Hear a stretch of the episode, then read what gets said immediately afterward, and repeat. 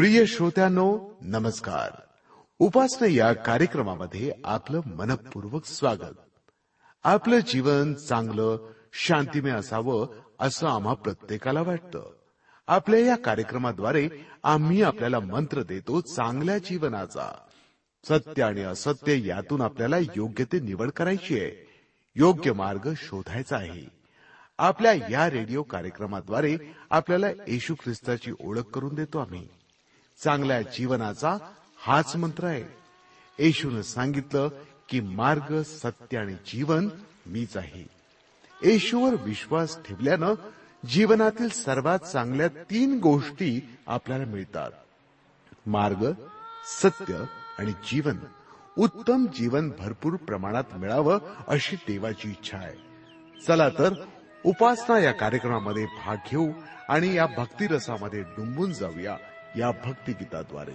मी गोड गीत गावे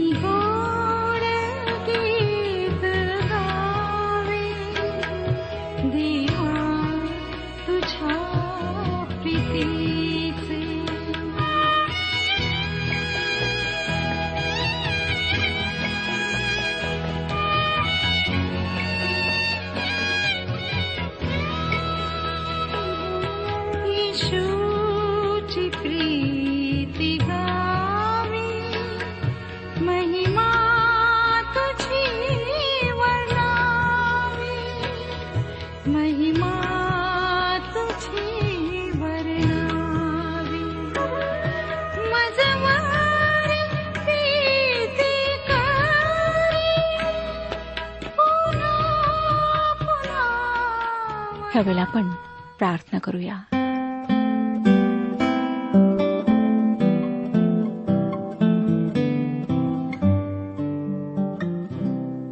सर्वसमर्थ जिवंत परमेश्वर पित्या तू जो दयाळू आहेस प्रेमळ आहेस करुणा करणारा परमेश्वर आहेस त्या तुझी आम्ही स्तुती करीत आहोत. तुझ्या समोर स्वतःला नम्र करीत आहोत. आज आम्हाला स्पर्श कर. आमच्यापैकी अनेकांना शारीरिक विकार आहेत. अनेक आहेत प्रभू जे तुझ्यापासून दूर आहेत ज्यांना अजूनही सत्याची ओळख पटलेली नाही. प्रार्थना आहे की आजच्या वचनाच्याद्वारे तू अशा सर्वांशी बोल. येशू ख्रिस्ताशी त्यांचा परिचय होऊ दे. त्यांना आपल्या पापांची जाणीव होऊ दे. प्रत्येकाला स्पर्श करून तू आरोग्य दे. आणि हे जीवन गंभीरपणे व्यतीत करण्याकरिता सुबुद्धी दे. ही वेळ आम्ही तुझ्या पवित्र हातात देत आहोत. तू आमच्यासोबत हो. तुझ्याच प्रिय आणि गोड नावात मागितले आहे. म्हणून तो ऐक. आमेन. श्रोत्यानो ह्या दिवसांमध्ये आम्ही रोमकारासपत्र ह्याच्या नवव्या अध्यायाचे अध्ययन करीत आहोत. तेरा वचनांपर्यंत आम्ही अध्ययन संपवले आहे. परंतु शेवटच्या काही वचनांवर आम्ही विचार करू शकलो नाहीत.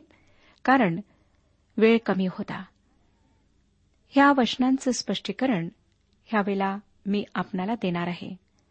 नव्या वचनात आम्ही वाचलो होतो श्रोत्यानो कारण पुढे ह्या सुमारास मी येईन तेव्हा सारेला पुत्र होईल ह्या शब्दात ते अभिवचन दिलेले होते. अभिवचनानुसार संतान ह्याचे तात्पर्य त्या लोकांशी नाही जे कशावर तरी विश्वास ठेवतात. इजाकाने तर जन्मापूर्वी देवावर विश्वास ठेवला नव्हता परंतु तो अभिवशनाद्वारे जन्मलेला पुत्र होता. तो सारेचा पुत्र होता. देवाने प्रतिज्ञा केली आणि त्याने ती पूर्ण केली. आणि तेव्हा इजाकाचा जन्म झाला. आता आपण फार जबरदस्त अशा विधानांकडे येत आहोत.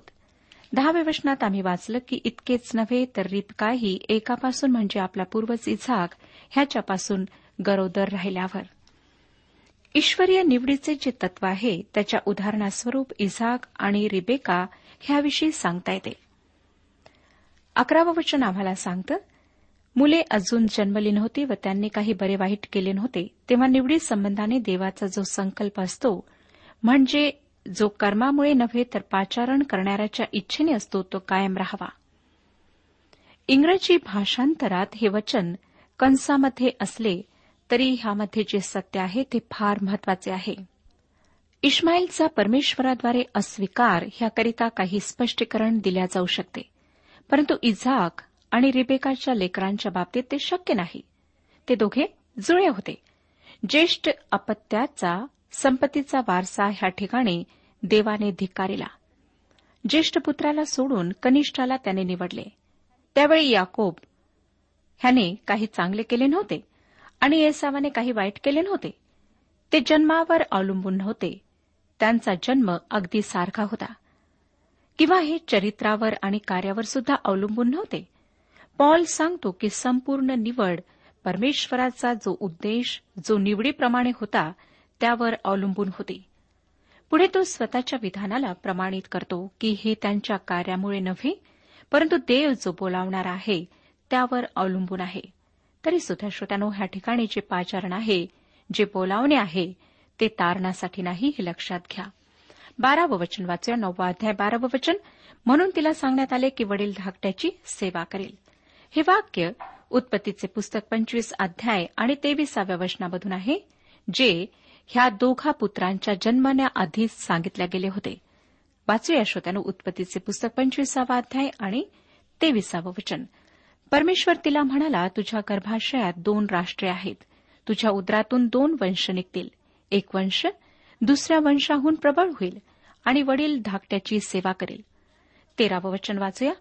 त्याचप्रमाणे शास्त्रात असे लिहिले आहे की मी याकोबावर प्रीती केली आणि येसावाचा द्वेष केला. जुन्या करारातील शेवटल्या पुस्तकातून घेतलेले हे वाक्य आहे मलाखीचे पुस्तक पहिला अध्याय दोन आणि तीन वचने. मलाखीचे पुस्तक पहिला अध्याय दोन आणि तीन वचने. परमेश्वर म्हणतो मी तुम्हावर प्रीती केली पण तुम्ही विचारिता तू कोणत्या बाबतीत आम्हावर प्रीती केली?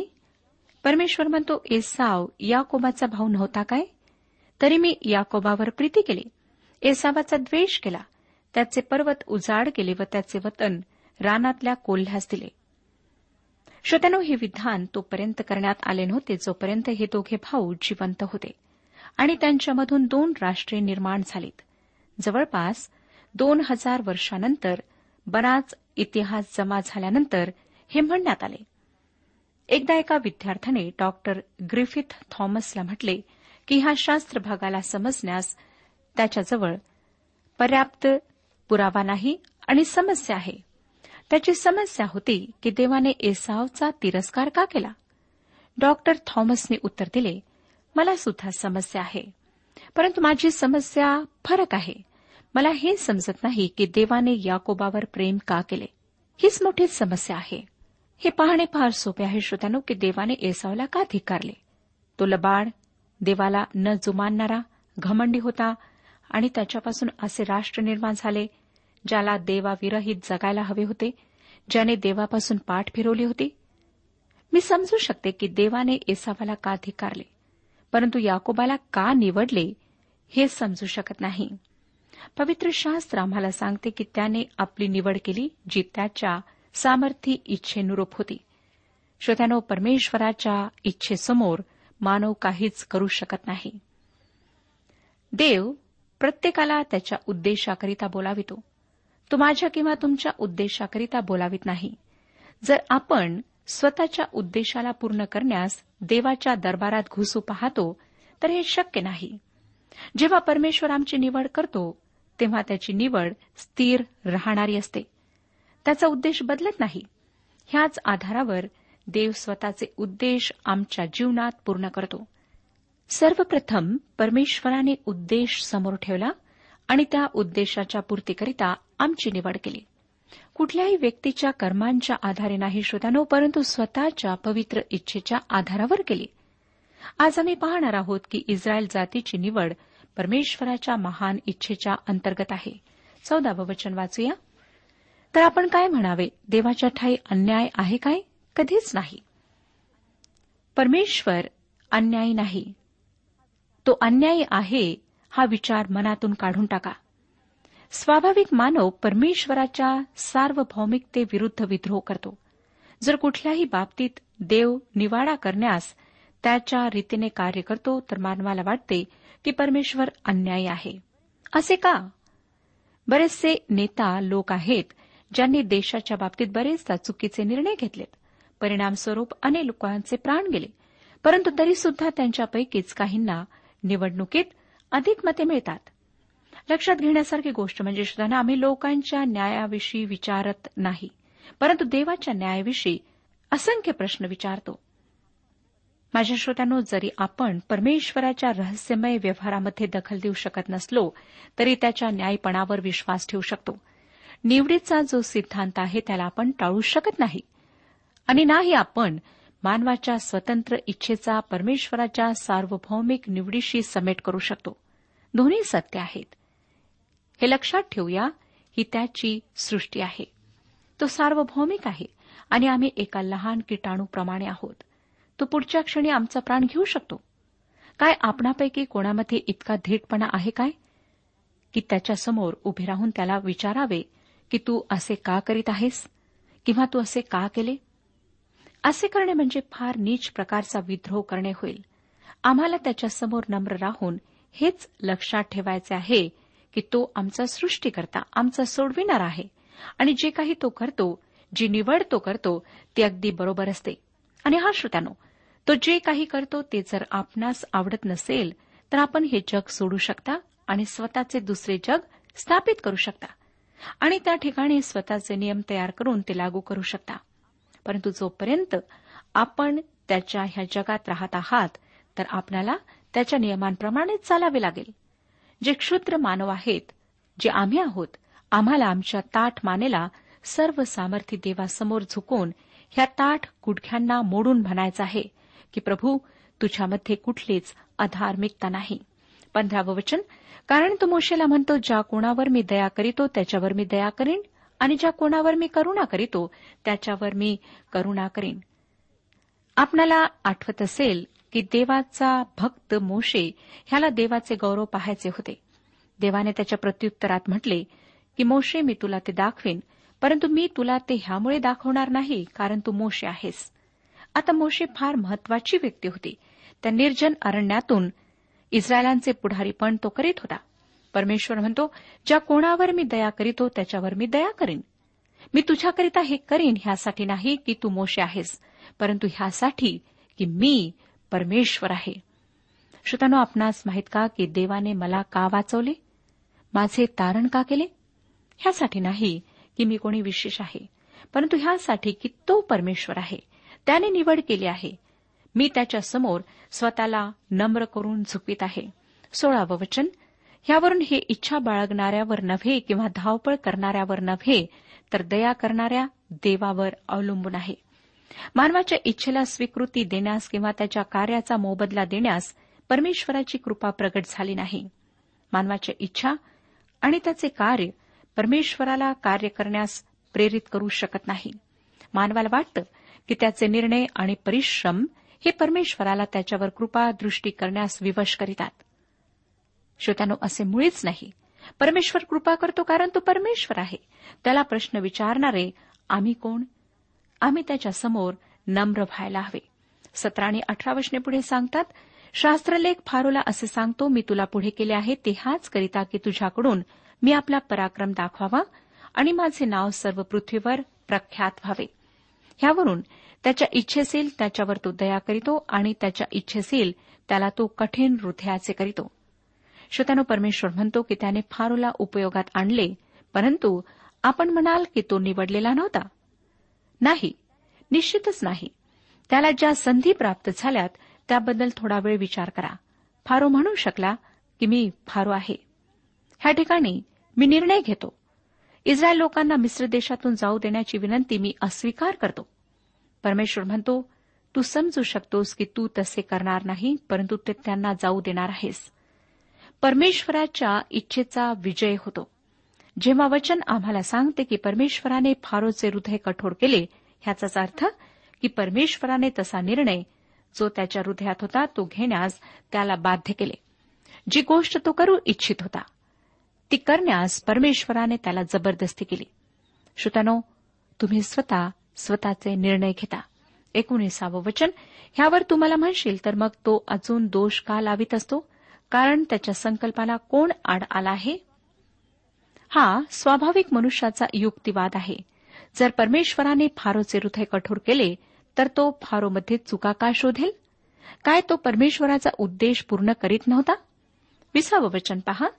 हे मानवा देवाला उलटून बोलणारा तू कोण? घडलेली वस्तू आपल्या घडविणाऱ्याला तू मला असे का केले? असे म्हणेल काय? मानवी युक्तिवाद समस्यांचे उत्तर नाही. उत्तर फक्त देवाच्या रहस्यमय आणि महान सार्वभौमिकतेत आहे. विश्वास त्याला तेथेच सोडून जे काही आहे त्याला पूर्ण अज्ञधारिकतेमध्ये स्वीकारतो. अविश्वास त्याच्या विरुद्ध विद्रोह करून परमेश्वराचा क्रोध आणि न्याय ज्याविषयी त्याला प्रश्न असतात त्यासाठी नेहमी तयार राहतो. ह्यासाठी श्रोत्यानो शंभरातली एक गोष्ट म्हणजे परमेश्वर आहे आणि तुच्छ मानव ह्या सत्याला परिवर्तित करू शकत नाही. आता पुढच्या काही वचनात पॉल कुंभार आणि माती ह्यांचे उदाहरण उपयोगात आणतो. परमेश्वर कुंभार आहे आणि आम्ही माती आहोत. परमेश्वराने मानवाला मातीतून निर्माण केले. ह्या पृथ्वीच्या धुळीतून त्याने त्याची सुरुवात केली. माकडापासून केली नाही. मानवाने स्वतःला माकड बनवले परंतु परमेश्वराने त्याला तसे निर्मिले नव्हते. देवाने त्याला जमिनीच्या मातीपासून तयार केले. स्तोत्रकर्ता स्तोत्रसहिता एकशे तीन आणि चौदाव्या वचनामध्ये म्हणतो आम्ही केवळ माती आहोत हे तो आठवितो. काही वेळा श्रोत्यानो आम्ही ही गोष्ट विसरून जातो. एका चेष्टेखोर व्यक्तीने म्हटले की जेव्हा धूळ एकावर एक जमते तेव्हा माती तयार होते. अब्रामाने उत्पत्तीचे पुस्तक अठरावा अध्याय आणि सत्ताविसाव्या वचनात म्हटले पहा मी केवळ धूळ व राख असून प्रभूशी बोलण्याचे मी धाडस करीत आहे. कारण श्रोत्यानो त्याने स्वतःचे अस्तित्व ओळखले होते. रोमकरास पत्र अध्याय आणि एकविसावं वचन पुढे सांगतं किंवा एकाच गोळ्याचे एक पात्र उत्तम कामासाठी व एक हलक्या कामासाठी करावे असा कुंभाराला मातीवर अधिकार नाही काय? परमेश्वर मानवाच्या त्याच ढेकळातून काही माती घेतो. पुन्हा तो त्या मातीच्या ढिगाऱ्याकडे निर्माण करण्याकरिता जातो आणि फारोला निर्माण करण्यास माती घेतो. सुरुवातीला ती माती विद्रूप डोळ्यात न भरणारी जिच्याबद्दल कोणालाच आपुलकी वाटणार नाही अशी आणि पापाने भरलेली अशी होती. पण तो आपल्या कृपेद्वारे एक आदरयुक्त पात्र त्याद्वारे निर्माण करतो. आणि ते पात्र आदरयुक्त कार्यासाठी असते. आणि ही गोष्ट मोशेच्या जीवनाकरिता लागू होते. हा कुमाराचा पूर्ण अधिकार आहे की दुसरे पात्र तो तुच्छ कार्यासाठी साधारण उपयोगासाठी त्या मातीद्वारे बनवू शकतो. आणि ह्याकरिता आम्ही फारोचे उदाहरण घेऊ शकतो. बावीस ते चोवीस वर्षने पहा. आपला क्रोध दर्शवावा व आपले सामर्थ्य व्यक्त करावे असे देवाच्या मनात असताना नाशासाठी सिद्ध झालेल्या क्रोधाच्या पात्रांना मोठ्या सहनशीलतेने त्याने जर वागून घेतले आणि ज्या आपल्याला केवळ यहुद्यातून नव्हे तर परराष्ट्रातूनही पाचारण झाले. त्या आपल्याविषयी म्हणजे त्याने पूर्वी गौरवासाठी सिद्ध केलेल्या दयेच्या पात्रांविषयी आपल्या गौरवाची विपुलता व्यक्त करावी असे त्याला वाटत असले तर काय? पौलाने हे सत्य आधीच मांडले आहे की परमेश्वर त्याच्या सार्वभौमिकतेच्या रहस्यमय आणि महानतेमध्ये सर्व काही करण्यास स्वतंत्र आहे. आता पॉल हे दाखवितो की परमेश्वर क्रोधाच्या पात्रांना सुद्धा मोठ्या सहनशीलतेने आणि कृपेने वागवतो. परमेश्वराने त्यांना नाशाकरिता राखले नाही. विद्रोह आणि पाप ह्यामुळे त्यांनी स्वतःला परमेश्वराच्या न्यायाखाली आणले आहे. परमेश्वराने जर त्वरित न्याय प्रगट केला असता तर त्याने अगदी योग्य तेच केले असते. परंतु तो ह्या पात्रांशी जीवन नसलेल्या मातीप्रमाणे नाही परंतु अशा प्राण्यांप्रमाणे वागतो ज्यांना स्वतंत्र इच्छा आहे. त्याने त्यांना भरपूर वाव दिला संधी दिल्यात परमेश्वराच्या आज्ञा पाळण्यामध्ये त्यांना ज्या अडचणी आहेत त्या त्यांनी प्रगट कराव्यात आणि परमेश्वराच्या मार्गावर यावे. पुढे पंचवीस आणि सव्वीस वर्षने पहा काय सांगतात. तो होशियाच्या पुस्तकात हेही म्हणतो की जे माझे लोक नव्हत त्यांना मी आपले लोक म्हणेन आणि जी प्रिय नाही तिला प्रिय म्हणेन. आणि असे होईल की तुम्ही माझे लोक नाही असे जेथे म्हटले होते तेथे त्यांना जिवंत देवाचे पुत्र असे म्हणण्यात येईल. ओसी हे होशे संदेष्टाचे ग्रीक नाव आहे. हे वाक्य होशेचे पुस्तक दुसरा अध्याय आणि तेविसाव्या वचनामधील आहे जे इस्रायल राष्ट्रासंबंधी आहे. पेत्र ह्या भविष्यद्वाणीला जे त्याच्या दिवसात शेष राहिलेले विश्वासणारे होते ज्यांनी त्या राष्ट्राला चिरस्थायी केले त्यांना लागू करीत आहे. त्याच्या लोकांना जे येशू ख्रिस्ताकडे वळलेत तो पेत्राचे पहिले पत्र दुसरा अध्याय नऊ आणि दहा वचनांमध्ये म्हणतो पण तुम्ही तर निवडलेला वंश राजकीय याचकगण पवित्र राष्ट्र देवाचे स्वतःचे लोक असे आहात ह्यासाठी की ज्याने तुम्हास अंधकारातून काढून आपल्या अद्भुत प्रकाशात पाचारण केले त्याचे गुण तुम्ही प्रसिद्ध करावे. ते तुम्ही पूर्वी लोक नव्हता आता तर देवाचे लोक आहात तुम्हास दया मिळाली नव्हती आता तर दया मिळाली आहे. होशेचे पुस्तक पहिला अध्याय आणि दहावं वचन सांगतं. होशेचे पुस्तक पहिला अध्याय दहावं वचन. तथापि इस्रायलाची संतती समुद्राच्या वाळूसारखी संख्येने अपरिमित व अगण्य होईल. आणि असे घडून येईल की तुम्ही माझे लोक नव्हत असे जेथे त्यास म्हणत तेथे तुम्ही जिवंत देवाचे पुत्र आहात असे त्यास म्हणतील. दुसरी भविष्यवाणी ही आम्ही होशेचे पुस्तक पहिला अध्याय दहाव्या वचनातून वाचली. जी प्रत्येक अन्य जातीच्या व्यक्तीकरीत आहे जे ह्या पृथ्वीवर कोणत्याही ठिकाणी देवाकडे वळलेत आणि भविष्यात वळणार आहेत. ज्याप्रमाणे प्रेषितांची कृत्ये पंधरावा अध्याय आणि सतरावं वचन सांगतं ह्यासाठी की शेष राहिलेल्या माणसांनी व ज्या राष्ट्रांना माझे नाव देण्यात आले आहे त्या सर्वांनी प्रभूचा शोध करावा. श्रोत्यानो देव युरोप खंडात पोहोचला. ह्यासाठी नाही की युरोपमधील लोक फार चांगले आहेत आणि सुधारलेले आहेत. उत्तम आहेत. काही गोरे लोक हेच समजतात की ते दुसऱ्यांहून चांगले आहेत. परंतु ते नाहीत. देवाची स्तुती असो की देवाने ह्या आधारावर आपली कृपा मानवावर प्रगट केली नाही. परंतु सोळाव्या वचनात आम्ही पाहिले ह्यावरून हे इच्छा बाळगण्यावर नव्हे तर दया करणाऱ्या देवावर अवलंबून आहे. ह्याकरिता मी देवाची अत्यंत आभारी आहे. खरोखर श्रोतानो हे फार विलक्षण आहे. सत्तावीस आणि अठ्ठावीस वचने पुढे सांगतात यशयाही इस्रायलाविषयी असे पुकारितो की जरी इस्रायल लोकांची संख्या समुद्राच्या वाळूसारखी असली तरी अवशेष मात्र तारण पावेल. कारण प्रभू आपले वचन आटोपते घेऊन व समाप्त करून पृथ्वीवर ते सिद्धीस नेल शाब्दिक भाषांतर अशा प्रकारे होईल की इस्रायलांवर यशया सुद्धा दुःखाने रडला. जरी इस्रायल लोकांची संख्या समुद्राच्या वाळूसारखी असली तरी अवशेष मात्र तारण पावेल. कारण परमेश्वर ह्या पृथ्वी संबंधाने आपले वचन पूर्ण करणार. हा उतारा पॉल येशयामधून दहावाध्याय बावीस आणि तेवीस वचनामधून उपयोगात आणत आहे.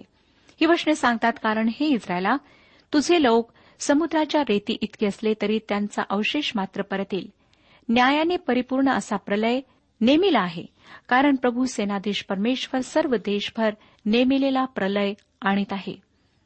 भयंकर क्लेशाच्या समयी इस्रायलमधील फक्त शेष वाचविल्या जातील. आपण किती टक्के हे जाणून घेऊ इच्छित असाल तर आज जगात जवळपास एकशे पन्नास लक्ष यहुदी आहेत. आणि भयंकर क्लेशाच्या काळात फक्त एक लक्ष चौवेचाळीस हजार यहुद्यांवर मोहर लावण्यात येणार आहे. तसे पाहिले तर हे प्रमाण फार कमी आहे. मला पूर्ण खात्री आहे की बाकीचे त्या काळात वाचविल्या जातील. एक लक्ष चौवेचाळीस हजार हे त्याचे साक्षीदार असतील. आणि अगदी थोडे शेष वाचविल्या जातील. गैरयहुद्यांमधून सुद्धा फार कमी प्रमाणात लोक शेष राहतील जे देवाच्या राज्याकरिता वाचविल्या जातील. आता मला का हा प्रश्न विचारू नका कारण कृपा दाखविणारा परमेश्वर आहे. जर तो एकाचे तारण करील तर त्याद्वारे त्याची कृपा प्रगट होईल कारण त्याची कृपा प्राप्त करण्यास आमच्यापैकी कोणीच योग्य नाही. रोमकरासपत्र नववा अध्याय एकोणतीसावं वचन पहा काय सांगतं? त्याप्रमाणे यशयाने पूर्वी म्हटले जर सेनाधीश प्रभूने आम्हासाठी बीज राहू दिले नसते तर आम्ही सदुमासारखे झालो असतो व गमोराप्रमाणे बनलो असतो. श्रोत्यानो ह्या वचनात पॉल यशयाचे पुस्तक पहिला अध्याय नऊ मधून उतारा घेत आहे. हे एक धक्का देणारे विधान आहे. परंतु परमेश्वराच्या सार्वभौमिकतेच्या अंतिम बिंदूशी अगदी बरोबर बसते. निवडलेले राष्ट्र सुद्धा सदोम आणि गमोराप्रमाणे नष्ट झाले असते कारण त्यांनी सुद्धा परमेश्वराशी विद्रोह केला. दुराचरण केले. जर परमेश्वराने मधात पडून आपली सर्वश्रेष्ठ दया कृपा प्रगट केली नसती तर त्यांची सुद्धा ती स्थिती झाली असती. आणि देवाने उरलेल्यांना वाचवले. आज जर आपणापैकी कोणालाही मंडळीचे सभासदत्व किंवा मी धार्मिक आहे चांगला आहे ह्याचा गर्व आहे तर सर्व निरर्थक आहे. तीस ते तेहतीस वचने पहा काय सांगतात? तर मग आपण काय म्हणावे? असे की जे परराष्ट्रीय नीतिमत्वाच्या मागे लागले नव्हते त्यांना नीतिमत्व म्हणजे विश्वासाच्याद्वारे मिळणारे नीतिमत्व प्राप्त झाले. परंतु इस्रायल लोक नीतिमत्वाच्या नियमामागे लागले होते तरी ते त्या नियमापर्यंत जाऊन पोहोचले नाहीत. का नाहीत? कारण विश्वासाने नव्हे तर कर्मांनी कार्य होईल असे समजून ते त्याच्यामागे लागले. अडवणुकीच्या धोंड्यावर ते ठेचाले. त्याप्रमाणे शास्त्रात लिहिले आहे पहा अडवणुकीचा धोंडा व अडखळण्याचा खडक मी सियोनात ठेवतो. त्याच्यावर जो विश्वास ठेवील तो फजित होणार नाही. श्रोत्यानो हा खडक म्हणजे प्रभू येशू ख्रिस्त आहे. जर आपण त्यावर विश्वास ठेवला आहे तर आपण कधीही अडखळणार नाही. परमेश्वर आपला सर्वांस आशीर्वाद देऊ.